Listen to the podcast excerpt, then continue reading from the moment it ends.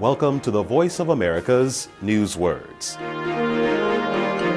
This news word is the official name of a political job. President elect.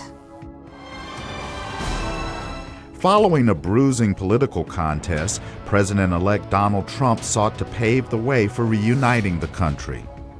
I say it is time for us to come together as one united people. In the United States, the president elect is the winner of the presidential election in early November. Months later, on January 20th, the president elect becomes president and is responsible for the duties of that office for the next four years.